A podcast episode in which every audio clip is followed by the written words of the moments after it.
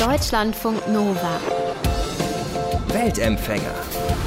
Der Reisepodcast von Deutschlandfunk Nova. Woran denkt ihr, wenn ihr Mauretanien, Senegal, Sierra Leone, Nigeria oder Kongo hört? Alles Länder in Westafrika, genau. Aber ich persönlich verbinde damit auch erstmal eher schlechte Nachrichten. Also viel Krieg, Armut oder Terror, eine furchtbare Ebola-Epidemie auch vor wenigen Jahren. Aber man kann diese ganzen Länder natürlich auch mit vollkommen anderen Sachen verbinden, zum Beispiel mit Surfen. Die Küste von Westafrika hat nämlich unglaublich viele tolle Surfspots, die kaum jemand kennt. Unser Weltempfänger heute ist 18 Monate lang unterwegs gewesen, um die besten Spots Westafrikas zu entdecken. 60.000 Kilometer ist Carlo Drechsel von Marokko bis nach Südafrika die Küste runtergefahren und hat darüber auch ein Buch geschrieben. Inside Africa heißt das. Carlo, die meisten gehen in Westeuropa surfen, Portugal, Spanien, Frankreich oder auch mal Indonesien, Zentralamerika.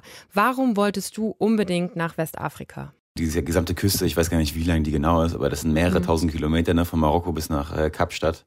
Und auf diesen 10.000 Kilometer Küste, die an sich eigentlich gut beschaffen ist, was also geografisch gelegen ist, die nicht schlecht, ja, und die Beschaffenheit ist auch nicht schlecht, um da gut zu surfen. Vielleicht nicht ganz so gut wie Indonesien oder Zentralamerika, aber es ist immer noch sehr, sehr gut. Mhm. Vor allen Dingen im Verhältnis dazu, wie wenige Menschen da surfen gehen. Ja. Also ne, fast niemand im Endeffekt. Also die, die Anzahl an Surfern, die im Endeffekt da runtergeht zum Surfen, ist verschwindend gering. Mhm. Und die, die da vor Ort surfen, sind eben auch ganz wenige kleine Communities.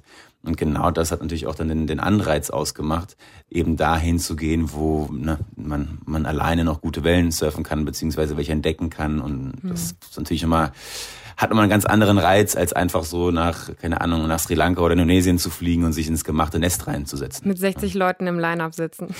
genau. Ich meine, es ist auch schön, ne? man kommt an und dann gibt's da überall Superfood mhm. und Cafés mit einem Herzchen drinne und so weiter. Ne? Und dann ne, alles ist schon irgendwie präpariert. Ist natürlich auch gemütlich, aber es ist natürlich was ganz anderes, zum Beispiel mit dem Allrad durch den Kongo zu fahren und da sich irgendwie durchzuschlagen und zu gucken, wo sind hier die Wellen und wenn man mhm. dann eine findet, dann die auch für sich alleine haben. Ja. Mhm. Und hast du dich vorher genau informiert, wo Spots sind, wo die besten Spots sind? Oder bist du wirklich einfach los und hast geschaut, wo irgendwie was geht? Nee, also meine Vorbereitung hat sich eigentlich fast darauf reduziert, dass ich mir die Küste angeguckt habe. Mhm. Ja? Also ich habe mich weniger mit, äh, sag ich mal, Konflikten oder wie, weiß ich nicht, ne, also wo andere Leute dann vielleicht eher dran denken oder wie repariert man das Auto oder ne, so Geschichten, darüber habe ich mir ich relativ wenig informiert, sondern habe mir vor allen Dingen angeguckt, ja, wo, wo sind die Küstenabschnitte, die mich irgendwie interessieren, ja, wo könnten spannende Wellen liegen. Also so mit Google, mit Google Earth, die Küste habe ich schon mehrmals auch davor dann abgeklappert gehabt. Westafrika hat man ja jetzt noch nicht so sehr auf dem Schirm zum Surfen, kommt immer mehr, würde ich sagen. Wo würdest du sagen, ist bisher so die beste Surfinfrastruktur? In welchen Ländern? Also momentan macht sich äh, Senegal extrem gut. Mhm. Es war jetzt gerade vor, im, wann war das? Im, ich glaube, im März diesen Jahres, war es das erste Mal, dass ein Event in Westafrika äh, stattfand, im, im, mhm. März diesen Jahres, in, in Senegal. Also das erste Mal, dass wirklich internationale Surfer aus der ganzen Welt äh, nach Senegal kommen und dann eben auch da einen, einen, Wettkampf fahren, der wohl sehr gut organisiert war und die Wellen waren auch nicht schlecht. Mhm. Es gibt viele Surfcamps inzwischen schon und es wird viel gesurft und auch das Niveau vor Ort im Wasser. Also ich, ich folge gerade einen von den Jungs, äh, Sherry Fall heißt der. Mhm. Und es ist wirklich, also es ist unglaublich, was, was, was der inzwischen für ein Niveau hat. Dafür, dass es die erste Generation ist, wenn man sich das überlegt, ja. ja. Dafür haben die ein paar extrem gute Surfer hm. ähm, vor Ort. Ja. Okay, also Senegal gut dabei. Surfen denn alle? Also, oder surfen auch Kinder, Männer? Und was ich mich auch gefragt habe, surfen auch Frauen? Ja, also es ist, es ist äh, schon eher so eine Männerdomäne und es sind vor allen Dingen halt junge, also gerade Kinder, junge Leute. es ist, es ist schon sehr, sehr neu. Der Sport an sich ist sehr, sehr neu für die meisten. Ort. Es gibt zum Beispiel jetzt Südafrika, wo gerade die weiße Bevölkerung schon sehr lange surft. Also ja. Südafrika, in der Hinsicht hat Südafrika eine sehr große Surf-Community. Und es ist eher, eher seit, seit kürzerem so, dass auch viele dunkelhäutige, auch schwarze Südafrikaner anfangen zu surfen. Und ansonsten sind halt echt meistens Kids oder junge Leute. Also jemanden zu finden, der irgendwie älter ist als 25 und, und mhm. surft, mhm. das, das sind dann so ein paar, aber eher, ja. eher weniger. Ja. Und die haben dann wahrscheinlich, keine Ahnung, auch die abgefragtesten Boards oder äh, womit surfen die dann und wo kriegen die die her? Das ist natürlich der Nachteil, dadurch, dass es relativ wenig Surf-Tourismus gibt auch. Im Endeffekt kommen Surfboards und das Surfen kam eher durch Expats nach, mhm. nach Westafrika. Also Ingenieure aus den USA oder Europa, Architekten, irgendwelche Hilfsarbeiter oder Bootleute, die in Botschaften arbeiten, ne, zum Arbeiten da runterkommen und halt ihre Surfbretter mitbringen, weil sie wissen, da gibt's auch äh, gute Wellen. Also wenn man in Angola am Strand ist, dann kommen sonntags gibt so einen Ort, da ist Cabo Ledo, da kommen sonntags dann ganz viele Leute aus der Stadt, auch ganz mhm. viele Ausländer. Das sind aber keine Touris, sondern das sind alles Leute, Ölarbeiter, ne, Leute, die da halt irgendwo arbeiten. Und die bringen eben auch Material mit rüber. Und naja, entsprechend rar ist es. Also teilweise wirklich kaputte Bretter. Aber auf der anderen Seite gibt es auch inzwischen in der Elfenbeinküste die erste ja, Surfboard-Manufaktur, mhm. also ein Shaper, ne, heißt mhm. das, nennt man einen Surfboard-Shaper und die Bretter sind ein bisschen teuer, so für, sag ich mal, für die, für die Kids ja. vor Ort. Aber es ist, es fängt an, immer mal durchzusickern und der ein oder andere ist sogar schon auch gesponsert und kriegt sogar wirklich okay. neue Bretter. Zum Beispiel jetzt der Fall in Senegal. Du bist zu einer Zeit nach Westafrika gereist, wo gerade die schlimmste Ebola-Epidemie der Geschichte ausgebrochen war. In vielen Ländern waren Terrorgruppen unterwegs, sind es immer noch. Was haben deine Freunde, was hat deine Familie gesagt, als du denen gesagt hast, jo, ich düse jetzt mal einfach durch Westafrika.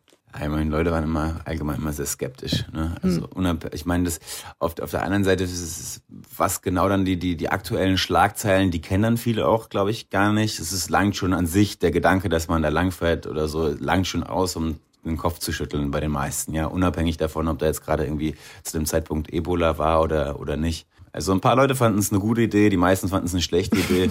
Also es war so durch, durch, durchwachsen auf jeden Fall. Und viele hatten einfach auch Zweifel. Ich hatte ein ziemlich altes, kaputtes Auto. Also mein Mechaniker wollte das auch gar nicht mehr reparieren, weil er meinte, das wäre so illegal, ne? weil das war so zerrostet, dass es nicht mehr reparieren wollte, weil das nach der Straßenverkehrsordnung hätte nicht machen dürfen. So gesehen, so gesehen war die mhm. Voraussetzung nicht ganz so gut und entsprechend skeptisch waren halt die meisten auch.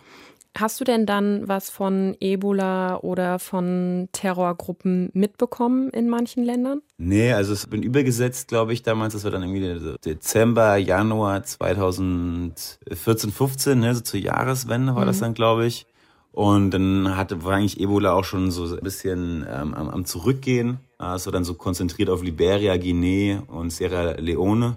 Das sind ja relativ kleine Länder jetzt im Verhältnis zu Mali oder, oder Burkina Faso, mhm. Ghana, Elfenbeinküste. Also so ein ganz, ein ganz kleiner Zipfel von Westafrika war im Endeffekt noch wirklich davon betroffen. Und den bin ich dann umfahren durch Mali. Und der Süden Malis war zu dem Zeitpunkt eigentlich auch, klar, viele, so viele gepanzerte UN-Fahrzeuge, eine hohe Militärpräsenz vor Ort, aber der Süden Malis war zu dem Zeitpunkt noch stabil. Also diese ganzen Skandale und, und, und Massaker, die in den letzten Monaten da passiert sind, die waren zu dem Zeitpunkt noch überhaupt nicht irgendwie nicht zu erwarten. Aber ich meine, ungefährlich war es ja jetzt wirklich nicht, oder? Ich glaube, du hast im Vorgespräch gesagt, dass ein Franzose, den du kennengelernt hattest, sogar ähm, ermordet wurde. Ja, er wurde, er wurde bei einem Überfall quasi erschossen. Ja, hm. genau. Wo, wo ist das passiert? Ja. Das ist in Nigeria passiert. Wobei man muss auch sagen, dass er Wildcampen gegangen ist mit mhm. seiner Frau und einem deutschen Schäferhund irgendwie in, in der Ecke, wo man es hätte nicht unbedingt machen sollen. Und dazu mhm. kam noch, dass er das mit niemandem abgesprochen hat. Also es ist auch so ein bisschen nicht ein ungeschriebenes Gesetz, aber es ist auch einfach eine Art ne, der Höflichkeit, dass man immer sich vorher anmeldet. Also man geht nicht irgendwo hin und schläft da einfach, sondern man, man klärt das im nächsten Dorf ab und fragt halt die Leute, ist es in Ordnung, kann ich hier schlafen, ne, und so weiter mhm. und so fort. Und fragt eigentlich nach und fragt einmal um Erlaubnis. Und dann gleichzeitig, wenn man das erlaubt bekommt, dann ist es in der Regel auch so, dass man sicher ist. Okay. Ja, wenn man sich einfach irgendwo hinstellt, dann ist es auch nicht unbedingt die höflichste Art und Weise, das Ganze anzugehen. Wenn man dann doch am Ende des Tages lebt man ja in irgendeinem Gebiet, was jemandem gehört oder ein Dorf für zuständig ist oder eine Polizeistation, dann wissen die von den Nächsten. Entsprechend können die dich auch nicht warnen. Und ja, das hat er eben mhm. auch missachtet und so ja, ist das ganz schlimm für ihn ausgegangen.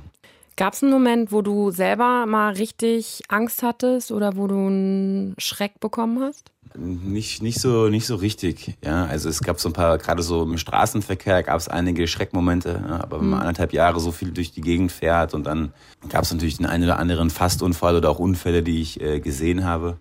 Aber das waren dann eigentlich so die einzigsten wirklichen Schreckmomente. Oder wenn man mal alleine surfen ist und dann schießt einem ein Delfin irgendwie quer. Und ähm, wo, wo, wobei mir ist zwischendurch mein Hai, äh, so, ne, ich war alleine surfen in Namibia, mir ist mein Hai dann neben mir rausgesprungen aus dem Wasser. So ganz normale Schreckmomente gab es natürlich schon. War das dein erster Hai? Ja, tatsächlich. Ja. Ich, also ich habe noch nie so bewusst einen Hai gesehen. Ja. Ja, nix. Ich habe gedacht so, hm. Ja, also da stand ein Riesenhai neben dir und du hast gedacht, hm. Nee, der ist, der ist sogar rausgesprungen neben mir. Der ist so richtig so wie diese Breachen, sagt man auf Englisch. Ne? Der ist äh, so rausgehüpft neben mir und dann habe ich mir noch gedacht, so, hm, naja, na, die Wellen sind jetzt auch nicht so gut. Naja, komm, ich gehe raus. Ja. Und dann bin ich rausgegangen und Strand gepaddelt. Du bist ja mit einem, hast du eben schon angesprochen, mit einem fast schrottreifen Jeep unterwegs gewesen. Hattest ja. du da nicht mal, also und wenn du dich auch überhaupt nicht vorher mal darum gekümmert hast, dass du vielleicht auch selber was reparieren kannst oder so, hattest du keine Angst, dass du einfach mitten in der Wüste irgendwo stecken bleibst? Angst jetzt nicht Also ich habe damit schon gerechnet, was ich halt, was, was halt wichtig ist. Also gerade wenn man zum Beispiel durch die Wüste fährt, ne, man ist weit entfernt, eventuell auch von der nächsten Siedlung oder so, ne? Und entsprechend sollte man halt gerade in den so Regionen viel Wasser mit sich führen. Aber wenn man viel Wasser und Essen mhm. dabei hat, im schlimmsten Fall musst du halt ein paar Tage an deinem Auto warten, bis jemand kommt und dir weiterhelfen kann. Und ich hatte immer so eine Notfallreserve auch, also so, so ein paar hundert Dollar im, im Chassis mhm. versteckt dass falls ich mal wirklich liegen bleibe, dass ich dann einfach auch jemanden bezahlen kann, einen mhm. LKW-Fahrer, dass ich sage, so hier, pass auf, hier ist der Kohle, mhm. schlepp mich jetzt bitte die nächsten zwei Tage in die nächste Stadt und dann kann ich mein Auto reparieren. Die Frage ist immer schwierig, aber meistens interessant. Was ist so eine Begegnung auf deiner Reise, die du auf jeden Fall immer deinen Freunden erzählen würdest? Ach, gibt so viele. Es gibt auch immer, es gibt immer so viele verschiedene Begegnungen. Ich habe zum Beispiel gerade gestern mit einer, mit einer Freundin gesprochen, wenn ich immer noch sehr, sehr gut in Kontakt bin. Am Ende meines Ghanas-Aufenthalts war ich auf dem Weg nach Togo, ins Nachbarland, Richtung, Richtung Osten dann quasi unterwegs gewesen. Und sie war zufällig auch auf so einer Konferenz von ihrer, ja, von ihrer Kirche. Und dann hielt ich nochmal am Straßenrand, um mich zu verabschieden. Und dann kam sie in so einem weißen Gewand, ne, auf mich zu. Mhm. Und dann unterhielten wir uns kurz. Ich habe ihr gar nicht viel Beachtung geschenkt, ja. Und dann meinte sie dann, sag mal, wunderst du dich nicht, dass ich aussehe wie eine Muslime? Und dann habe ich so gedacht, so, und, und, und dann meinst du, und der, der Typ da vorne der sieht doch auch eher aus wie ein Moslem gerade. Und ich so, ja, stimmt, ne? Das, mm, mm, ja, warum? Und ich so, weil sie ist Christin, ja. Und das wusste ich. Sehr mhm. gläubig auch. Und dann meinte sie, ja, also das ist bei uns, äh, ey, dann fing sie an mir das zu erklären und meinte so, pass auf, in meiner Kirche, ja, der, der beten Christen und Muslime zusammen, ja, mhm. unter dem gleichen Dach. Und wenn wir zusammenkommen, dann ziehen, dann, dann kleiden wir uns als Christen auch äh, so ein bisschen wie die Muslime und verschleiern unser, aus Respekt unser Haar gegenüber den Muslimen. Mhm. Und all das Land, was du hier drumherum siehst, so um das Kirchengebäude herum, das bestellen wir gemeinsam. Also, ne, mhm. betreiben wir quasi als Gemeinschaft Landwirtschaft. Und als Kinder lernen die Christen die Gebete von den Muslimen mhm. ja, in dieser Gemeinschaft und auch umgekehrt. Das ist zum Beispiel eine sehr wirklich beeindruckende mhm. Frau, die auf dem, gerade, ich muss sie kommt so eigentlich aufstrebende Mittelschicht aus, aus Ghana. Und das war sehr, sehr spannend, weil sie auch Kulturwissenschaften studiert und mir da viel beigebracht hat, viel erklären konnte. Und ja, diese Begegnung nochmal, das war schon was sehr, mhm. sehr, sag ich mal so, was mich auch nachhaltend beeindruckt hat. Ne? Gerade wenn man sich überlegt, wie in anderen Ländern die Verhältnisse zwischen Muslimen und Christen ja. heutzutage sind. Ja. Hattest du Probleme, einen Schlafplatz zu finden oder hast meistens im Auto gepennt oder dann bei Einheimischen? Ja, also ich habe ich hab, ich hab viel im Auto geschlafen, ja. Also das war und aber es ist schon so, dass, dass die Leute sehr gastfreundschaftlich sind. Mhm. Ich meine, das ist, ich glaube, es ist halt auch oft so, sobald man in einer Region ist, die vom Tourismus nicht so gesättigt ist, mhm. dass die Menschen sich ja noch viel mehr Zeit nehmen. Ja, also es ist auch selbst in Deutschland, wenn du jetzt, wenn man jetzt in Berlin ist, kann es keiner mehr sehen, die ganzen Tourimassen. Ja, mhm. aber wenn du dann irgendwo in Brandenburg durch irgendein kleines Dorf fährst, dann wird wahrscheinlich der Bauer auch noch irgendwie die Scheune aufschließen und dir einen Schlafplatz anbieten. Ne? ja. Und und das ist natürlich auch so. Und so hatte ich also ganz, ganz wirklich unendlich mhm. oft eingeladen und, und und, und klar, also Austausch mit, mit vielen Menschen und das war eigentlich nie ein Problem. Und meistens halt im Auto und hier und da habe ich dann auch in, in Häusern bei Leuten gepennt oder woanders. Würdest du sagen, die Reise hat dich verändert? Wurde ich auch letztlich immer gefragt, so im, im, im Jein, ne? Ich sag mal erstaunlich viel und erstaunlich wenig. So, also vom, mhm. vom, von der Art her, ich habe mir noch denselben Humor, mache immer noch dieselben dumme Sprüche wie vorher. Also ich bin jetzt kam jetzt nicht irgendwie so spirituell erleuchtet irgendwie raus oder irgendwie sowas und war ein anderer Mensch auf einmal. Mhm. Ja. Auf der anderen Seite natürlich auch so in, gerade in mir drin, was, was ich habe viel auch durchgemacht und habe ne, hab auch irgendwo was erreicht, wo ich vorher sehr, sehr skeptisch drüber war oder nicht gedacht hatte, dass es vielleicht äh, zu machen wäre. Und entsprechend habe ich natürlich jetzt ein gesunderes, doch auch Selbstbewusstsein und habe viel an, an auch Bildung und Erfahrungen daraus gezogen so. Ja, und hast halt einfach diese ganzen Länder, die man sonst nur aus meistens schlechten Nachrichten oft kennt, halt ganz anders wahrscheinlich kennengelernt. Ne? Ja, total, total. Also das ist dann diese, diese, diese, diese Diskrepanz zwischen, zwischen diesem Bild, was man hat dann und, und wie, wie es wirklich aussieht, ist unglaublich. Also diese Angst, die wir haben und diese, diese, diese Armageddon-Bilder sind einfach nicht. Also ne, es ist nicht alles toll und es ist nicht alles schlecht, aber das Bild, was wir haben, ist, ist ganz, ist schon sehr, sehr verzerrt. Ja. Sagt unser Weltempfänger Carlo Drechsel, Surfer und Fotograf. Und wir freuen uns auch immer sehr über eure ganz persönlichen Reisegeschichten. Also wenn ihr mal was Außergewöhnliches gemacht oder erlebt habt, wenn ihr mal, ich weiß nicht, mit Schlittenhunden durch die Sahara gereist seid oder so, schreibt uns gerne Mail an mail.deutschlandfunknova.de und vielleicht unterhalten wir uns dann auch mal über eure Abenteuer. Deutschlandfunk Nova. Weltempfänger.